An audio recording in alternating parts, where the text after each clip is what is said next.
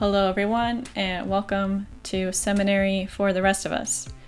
I am your host, Sabrina Reyes Peters, and this is episode four, which is the third part of my conversation with Dirk von der Horst as we discuss his book, Jonathan's Loves David's Laments. In the first and second parts of this conversation, which I highly recommend you go back and listen to before you get into this one. We get into the background of the book, uh, what is relational theology, what does that have to do with uh, David and Jonathan, and also we get into context, uh, the importance of wrestling with context, uh, particularly historical context, situational context. Uh, what does that mean when we try to look at the Hebrew scriptures to determine the nature, or the exact nature of David and Jonathan's relationship. And in this episode, we look at what to do if, for example, as a queer person looking to David and Jonathan for a depiction of queer relationships in the Bible, you don't exactly find comfort there because studying the text actually does not yield a black and white conclusion. In Dirk's case, he uses church anthems from England in the 17th and 18th centuries as a vehicle in which he can relate to David and Jonathan's as a gay man. So, listen in for our discussion on musical history, uh, musical interpretation, particularly history thereof, and also queer interpretation of music, among other things. Here is part three of my conversation with Dirk von der Horst.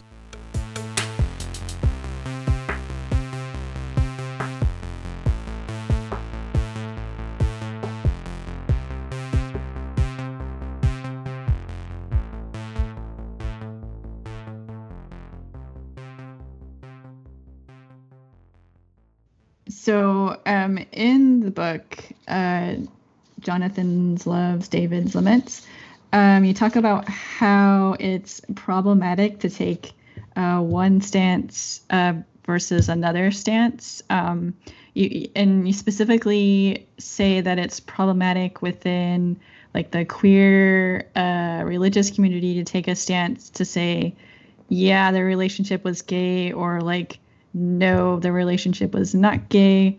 Um, so you turn to music instead to kind of really relate, relate, to use that as a vehicle um, for relating to your queer experience. Mm-hmm. Um, can you maybe briefly uh, reiterate uh, why taking a hard hardlining stance may be uh, problematic and hurtful?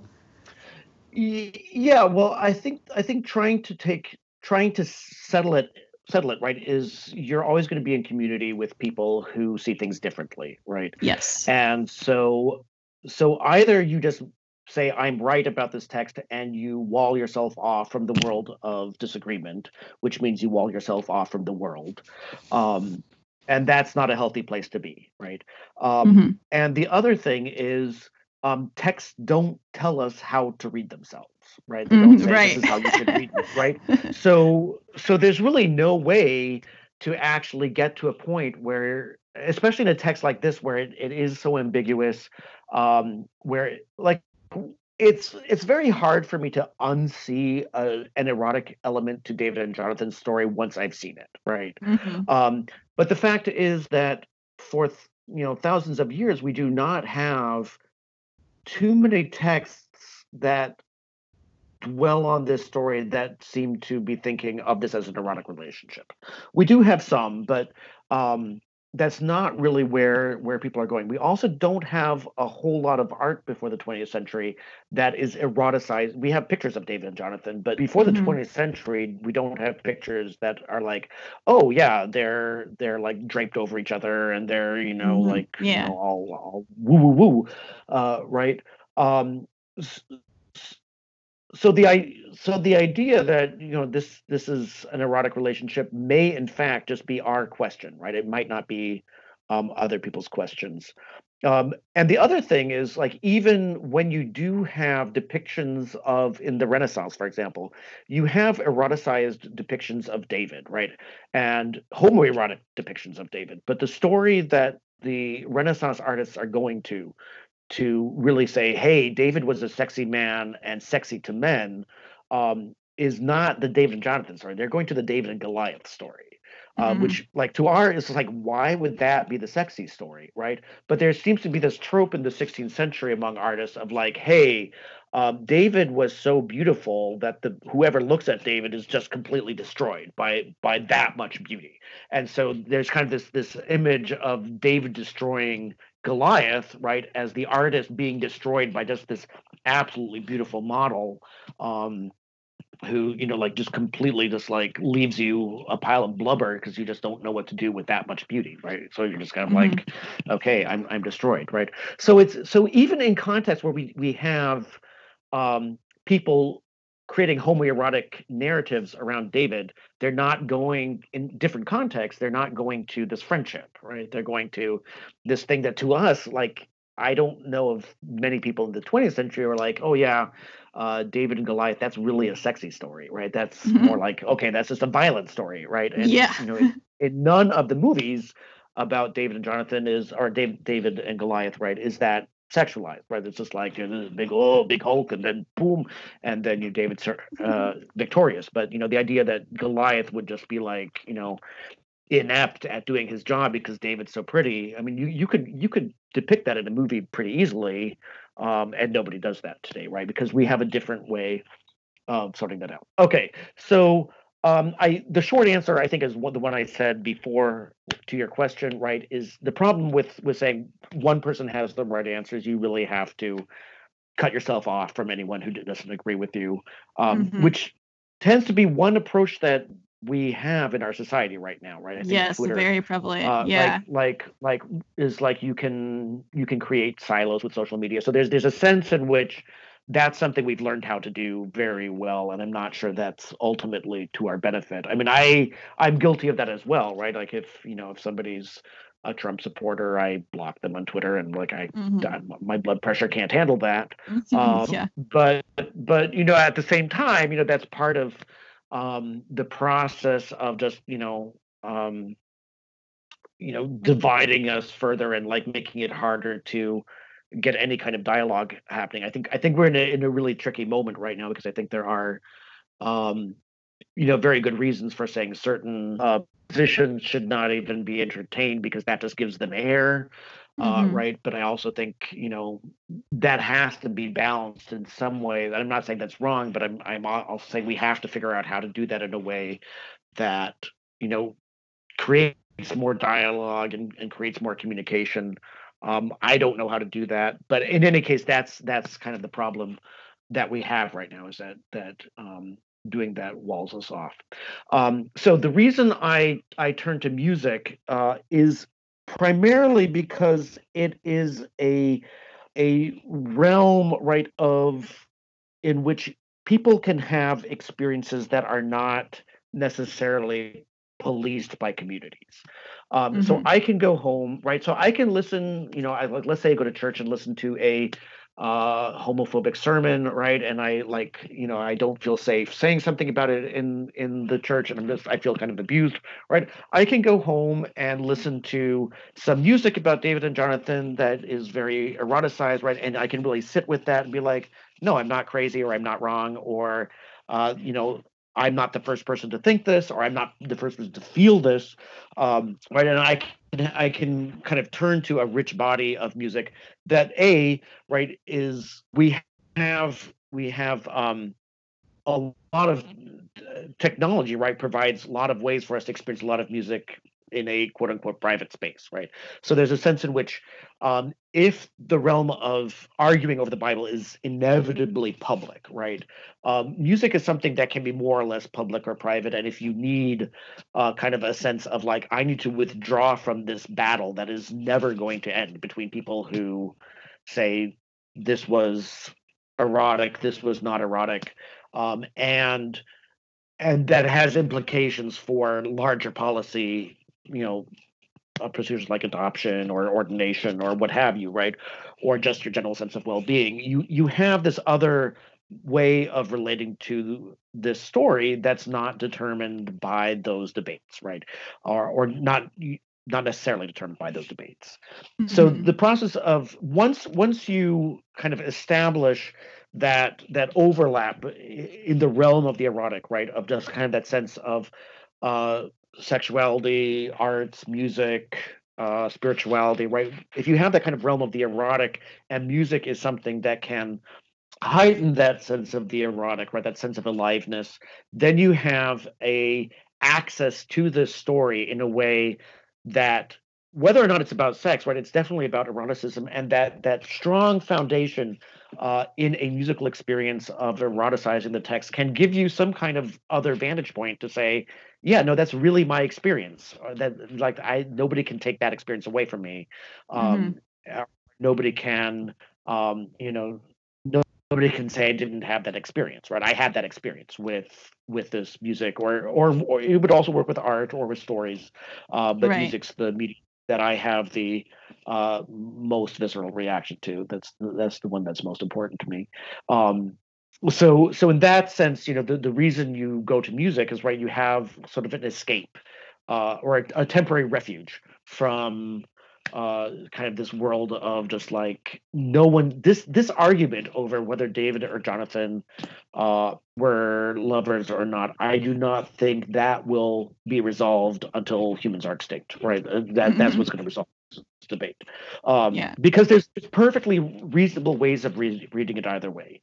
Um, I I I I I mean I have a hard time not seeing it as an erotic story, but when people say I don't see that, I can completely understand why they're looking at the same text I'm looking at and getting there. Um, right. So, so you know, in that, if that's and if this is the one biblical story, right, that is at least the Hebrew Bible, right, that is most clearly saying, "Hey, we actually have something in the text that seems to be like, hey, this is okay," um, and it's that ambiguous, right? You you have plenty of texts in the Bible that are not ambiguous at all uh, in terms of saying like no this isn't okay right um, so you you have you have some pretty clear prohibitions and then you have this one ambiguous story that's not really enough of a counterweight to say hey um, this is something that's going to give us something secure uh, a good foundation to say we we we can take a stake in a battle that we're going to win. You're not going to win that battle with this mm-hmm, story right. because the story's too ambiguous, right? And the prohibitions are too clear. Um, so, um, so that that's that's kind of the main reason I I turn to music, and then um, the reason I turn to 17th century music is just that I, I it's a music I have a particular love for, and it's a it's a music that I find particularly sensual. Um, so um, so when I was when I first started to uh, proposed this topic, I was thinking like, oh, you know, I'm just going to look at like all the music on the story from the 17th century, um, because there's Italian versions, um, there's a German version, there's a, there's some French versions, um, and then when I started to do the research, I was like, oh my goodness, there is so much uh, there to look at um, that I would not even. It would take me a lifetime just to catalog yeah. Uh, the examples, right? So I, I just limited myself to um, English versions. But one, I just want to um, highlight one example from um, mid 17th century Italy, where the it's by a guy named Carissimi who wrote who was active in Rome, and he wrote a a musical version of the David and Jonathan story and uh, one of his um, students was a guy named Antonio Cesti, uh, who composed opera in in Venice. And so there's this opening to the David and Jonathan music piece, and the the singing uh, in that piece does does not just the singing by itself does not strike me as particularly saying like oh yeah these guys were lovers right but there's an instrumental opening to that piece that then Cesti uses that exact same music as the basis of a love duet in a later opera, right? So there's there's a sense in which like that music, right? That that chess that Carissimi is using works perfectly uh, in a context of romantic, ero- you know, erotic desire. Um, that music is just transferred without any kind of uh, alteration, except that it's being sung instead of being played by instruments. Um, mm-hmm. So there, there's an example of if you really look at that connection, and uh, you know, I, I didn't write about it in the in the book, so I would you know want to do a lot more research to to hammer that down if I was going to uh, really be responsible about making that connection. Uh, but there's an example I think from from the past where you can actually say, oh wait, there's something more than um, just um, they're looking at this text and not not seeing these kind of erotic overtones. Um, they they do seem to be seeing some kind of erotic overtone in in that context. Um, the the examples I use in the book are a few anthems by uh, Thomas Tomkins and Thomas Weelkes and Orlando Gibbons from the early 17th century. And then I look at the oratorio uh, Saul by Handel uh, from mm-hmm. the mid 18th century. Um, mm-hmm. And um, the one of the things that I, I do in the um, in sort of the structure of the book, right, is I kind of lay out the theological basis for a particular reading of David and Jonathan as a gay couple. Mm-hmm. Um, yes, that's by Gary David Comstock, right? And so he's like, oh yeah, they're they're their uh, uh, uh, their their love is God, right? That, he, that he's very clear that like they're they're not in love and, and God is someplace else. Like the love that they have between each other is God, and the language of the covenant makes that clear. And that, and he uses Heyward's theology to kind of um, explicate that. And then I look at some of the problems with the text, and then I say, okay, because there's these problems with the text, um, that there's all sorts of problems with with using this text. Oh, and we haven't even gotten into some of the really problematic aspects of the text um, in terms of um, ethnic violence, uh, you know, the creation of monarchy. Um, right. These are all yeah. embedded in that story. So there's all sorts of ideological layers to the David story that I absolutely want to have nothing to do with, uh, right? and so I don't. I one of the one another reason I uh, am am a little hesitant to just say like, oh yeah, we can just look at this story and say oh, it's so great, is it's embedded in a context in the Bible that is really, really problematic. Um, yeah. And and the context in which it's embedded in these other, you know, in, in 17th, 18th century England are also problematic, right? Then those need to be unpacked um, as well. Um, so this so this idea of like you have this utopian picture of a gay relationship um, it's a it's not it doesn't look like a very healthy relationship because it's pretty one-sided um yeah. and b you know like the other things that are happening in this story are also you know very misogynistic very racist very uh you know class hierarchy blah blah blah all these things that that i would have problems with that relational theologians would have problems with um gary talk right as he's doing this he just like erases all of the problematic stuff to say oh this is mm-hmm. a wonderful relationship so that's that's part of the problem, right? But the the other problem is it's just too ambiguous, and so I say like there's this process of interpretation, and music interprets things. Music is an interpretive tool. You can make a text sound happy, or you can make a text sound sad. Uh, a com- composer can do that, or a compose a performer can do things to uh, change the mood. Um, so you know, if we're dealing with an interpretive text, we have an interpret mode of interpretation that gets us to eroticism very easily. Um, and then I then I take a chapter and really look at my own listening practices as like an embodied being in the present, right? And it's like, okay, the way I listen to music is the product of the late 20th century.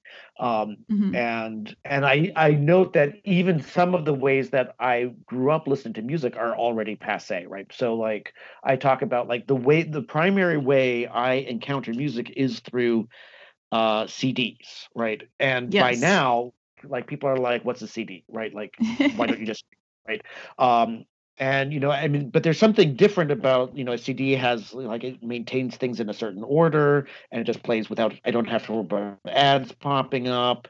Um you know it's and it's it's a thing that i can look at and like put on my shelf and see how it fits with other um things right? So that's that's that's already just kind of saying like if my primary mode of interacting with music is really cds that already marks me as an old fogey right? Because that's that's um, not the way most people today uh, experience music, right? Like, so I actually mentioned going to a CD store to the, you know, the, and like a friend was like, you know, like, oh my god, you went to a CD store, like, get get with the times.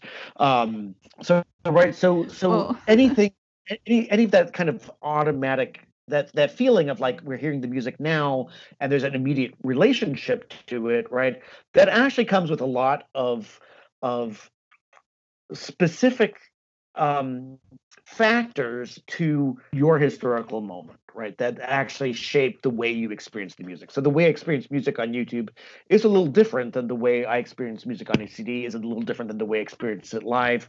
Uh, in some ways, even different than if I played on a record, right? Like records, cassettes, uh, CDs, right? Those are those are three different technologies that you know you're you're still listening to music but they they shape that experience a little bit differently right, right. Um, and you have a different relationship to all of these different uh, mediations of the sound right yeah. um, so one of the things i'm saying is like yeah if if you're going to really delve into subjective experience as a mode of understanding something which is what what i'm doing in that chapter is like yeah and that's one thing that queer theology uh, not queer the- queer musicology uh, really did a lot in the early 90s. It doesn't do it so much anymore, and I don't know why that stopped. But there's a lot of first person writing when queer musicology first started to come into the picture of like oh this is this is like my experience of being a sexual being this is my experience of being a musical being how do these things come together? Uh, that was very very prominent in the early 90s uh, throughout the 90s and then it kind of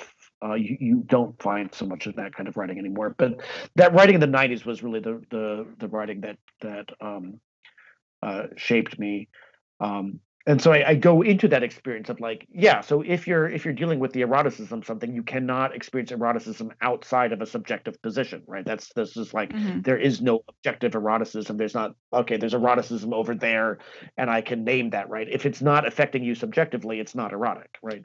So so really going into that subjective experience of of experience things erotically right is kind of the first step of saying, okay, this is a, way of eroticizing the text is to listen to it uh, with music, and to to explain how that works, you have to explain how that's happening subjectively. And the only person you really have access to their subjectivity is yourself. So start there, and then you can then you can compare experience and say, oh, okay, there's there's this thing that feels like it's just me, but it's actually society shaping me in certain ways, and I can interrogate uh, that shaping, right? So that so I look yeah. at at my experience with um, these different recordings of the 17th century music um, and i start off just kind of saying like okay here's here's this um, text this this uh, version by Weelkes right? And it, it it kind of grows to this point where you know it's it's, it's kind of sad and then when it kind of gets to the words passing the love of women it just kind of blossoms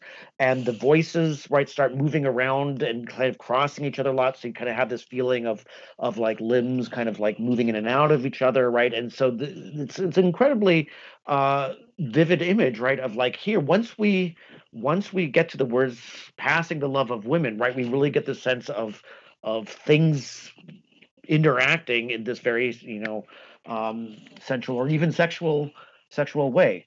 Um, a lot of that has to do with how it's performed, right? So some performances right. will bring that more than other ones, but the but just just on the level of the composition, we'll certainly create something where that those words passing the love of women really become comes a moment of just like wow you know things are interacting in a way that they weren't interacting before we got to those words.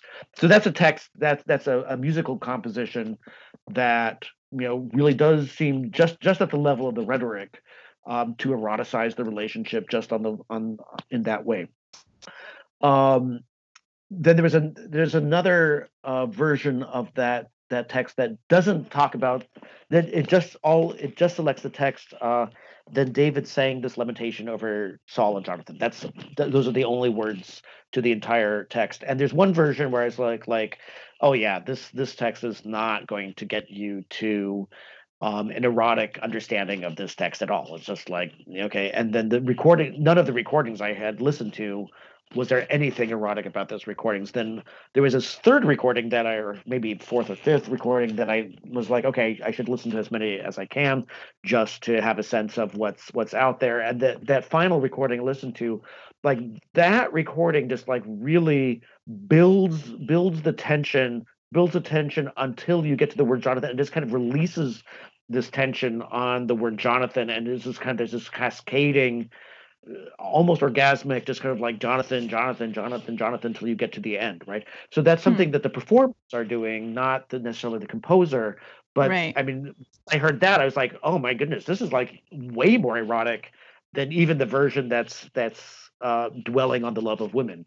So there's there's things that happen in the music that um, that can you know like really bring out an erotic experience? Then you you know i talk about like how um you know how i relate to that kind of you know get drawn into that that sensuality. Um and then the last music i talk about is um handel's saul. Um and that that's a text that that's that's a musical version that i just um never really uh felt eroticized the text that much um, one musicologist I talked to said, "Oh yeah, no, totally," because the love duet she hears the love duet between David and Michal uh, in that text as so conventionalized and so stereotyped that it's almost making fun of the heterosexuality.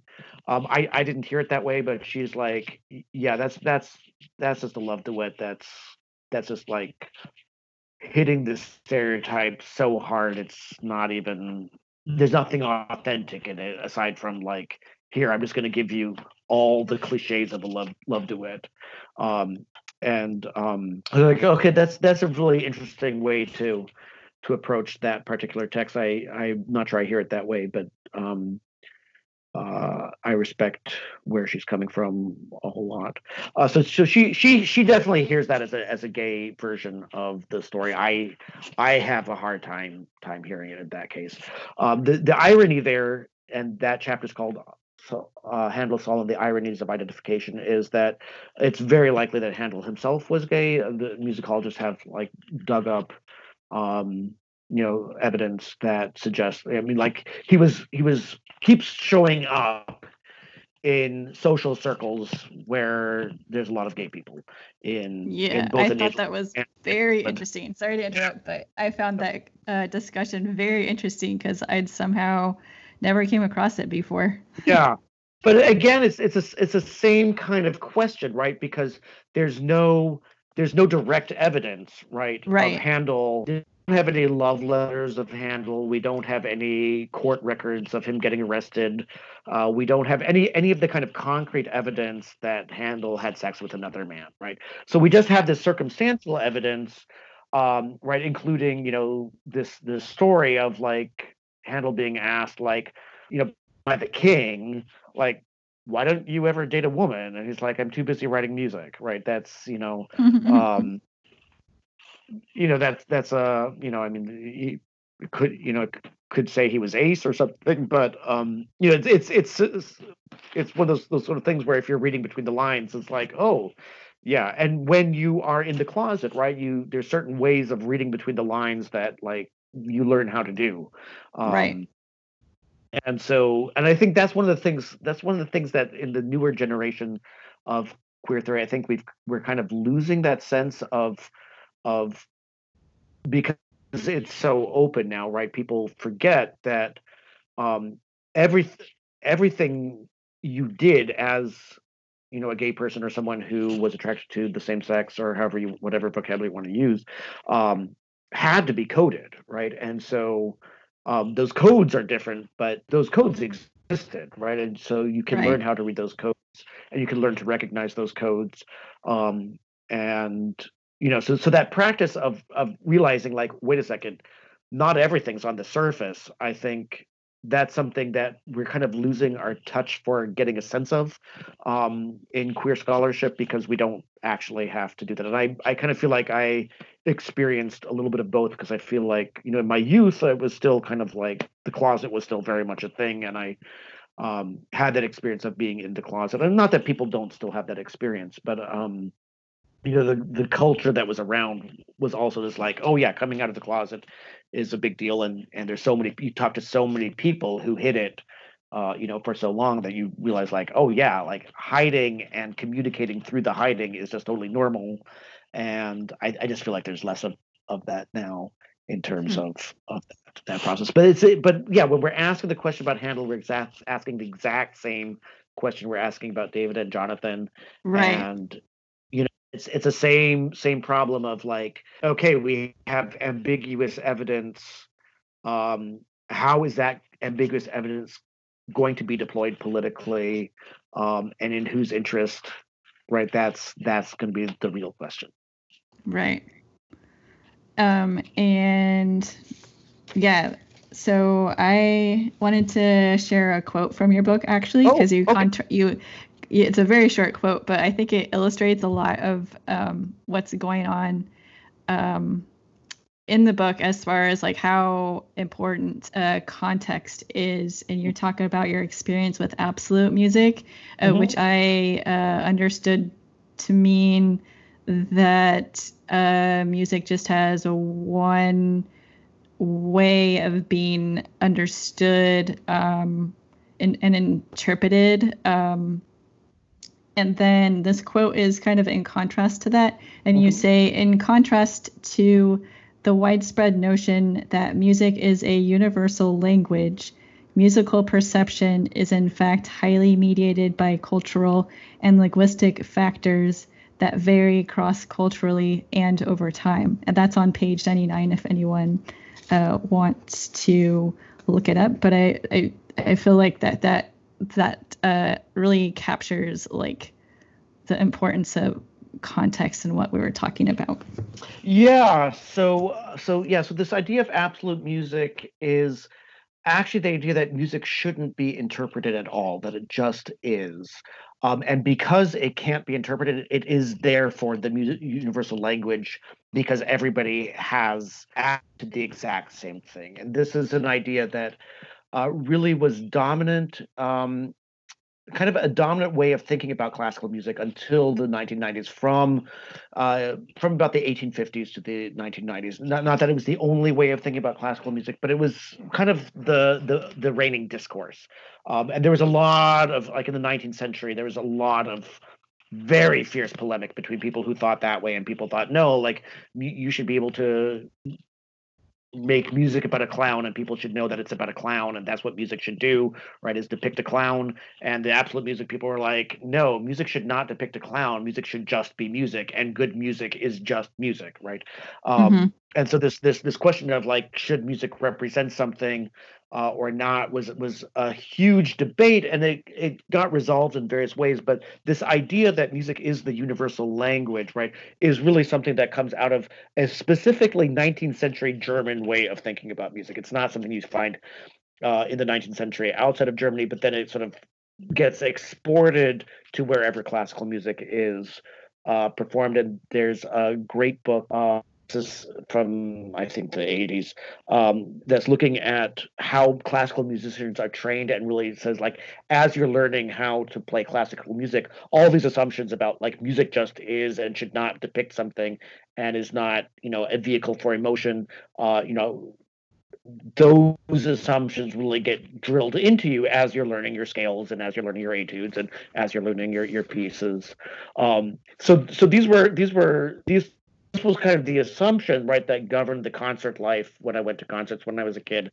Uh, when I, you know, when you get, um, you know, when you go to your violin lesson or your viola lesson, right? There's there's all these attitudes about like music's just shapes and forms, um, and this idea of music just being a form was actually something that you know without content right was actually something that as a closeted gay person right who was trying to uh, avoid my sexual desires music actually became something that was sort of the opposite of I, wouldn't say the opposite of eroticism, but definitely the opposite of sexuality, right? Where music mm-hmm. was, we're listening to music in a certain way, in a certain context, that was not about physical movement, that was just about like closing your eyes and like feeling cut off from the physical world and just being lost in this pure sound. That was very comforting. So I would say that was an eroticism of musical experience that was absolutely divorced from any kind of sexuality, right? It was a way of saying, mm-hmm. like, okay, if I close my eyes, I'm not in the physical world. I'm not going to see a beautiful man. I'm not going to, um, you know, be tempted by anything. I'm not going to be drawn into anything. I'm just going to close my eyes and get lost in these beautiful sounds. And then I'm not, then I don't have to worry about sexual temptation. Okay. Um, and that, and in, in a lot of ways, that was just, you know, uh, you know, kind of a natural outgrowth of the assumptions that were present in the way classical music was performed. Um, in some ways, still is, um, and uh, but certainly into the 1990s, uh, every classical music concert like was governed by that assumption. Um, mm-hmm. Um, so that's so that's that idea of absolute music, right? And that the idea of absolute music is a historical phenomenon. It emerges through language in a particular time and a particular place. So that idea that I can close my eyes and be cut off from the physical world by listening to music, right?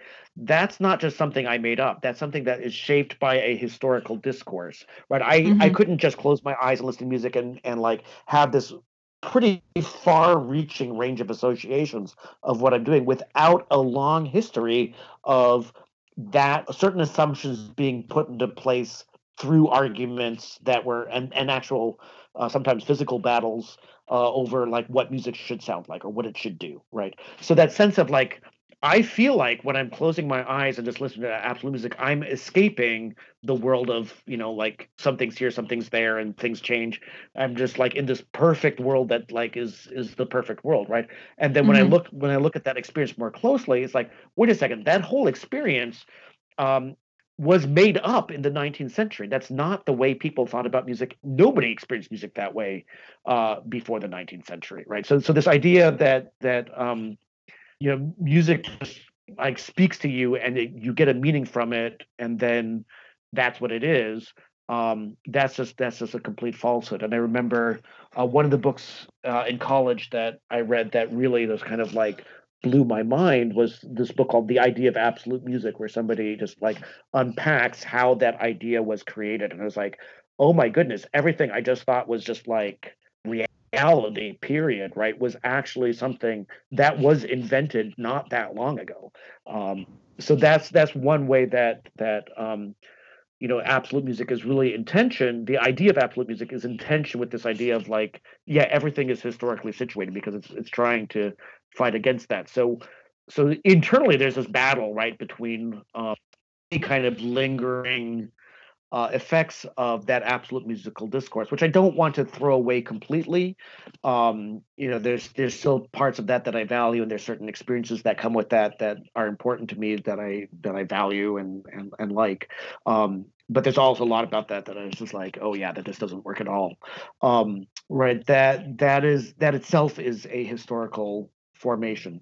Um, and then, you know, I'm, I'm teaching this class right now on music, uh, on religion, sexuality, and the arts. And I, I gave one example. Uh, you know, I said music's not the universal language, and they're like, no, no, no, it's it's the universal language. Like, no, no. And so I played. I said, I'm not going to tell you. I played a, a, song by an African group, um, and you know i said okay so i'm going to play you this music and you're going to tell me what the emotions are. And they're like oh yeah this is really happy music. And then it's like okay and this is the text and it was like the most tragic text you could imagine. Yikes like, oh yeah like there's no way they could have gotten from that music to that text right? So there's mm-hmm. there's no they're hearing something in the music but they're not hearing actually what the musicians are telling you it's about right? Mm-hmm. so that that's a really good example of um you know music from particular culture can translate in certain ways but that's an act of translation into a different cultural context and that, that can mm-hmm. only happen that translation can only happen because it's not a universal language right it's it's a it's a different language that can be translated mm-hmm. um, so yeah so one of one of the uh, one of the ideas that i'm always very very very very eager to slay probably uh, more than any other is the idea that music is the universal language because um, it's just wrong. And there's very few things that I'll just be like, oh, that's just wrong. But that is that is one. I'm just like, that's just a wrong idea. Let's just get rid of that idea. um, well, this has been a really rich conversation. Um, I've learned a lot, and I I'm just really grateful for you to taking for taking the time to come on here well, I, and talk about your work. Yeah, and thank you so much for the invitation. It's been a lot of fun, and um, I really appreciate uh, the time. Yeah. Um, if people want to um, maybe follow you on social media, uh, can they do that? And if so, where do they go to find you? Um, so you can find me on Twitter, and I go by Apocalypse Slouch, and the handle is at Dirkster 42 underscore. Awesome. Um, and I will uh, put that in the show notes real quick too, uh, so people can just click a link. Um, that should be really easy. All right. Uh, thanks okay, again. Terrific. Thank you so much. It's been a lot of fun.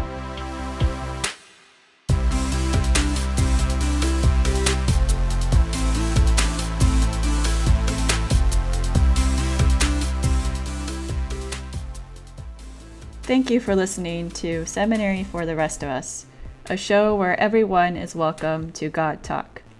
Find us on the web at seminary.show, on Twitter at seminary show, and or send us an email at seminary.show at gmail.com. Oh, and if you're listening on Apple Podcasts, don't forget to give us a rating. Thanks again, and catch you next time.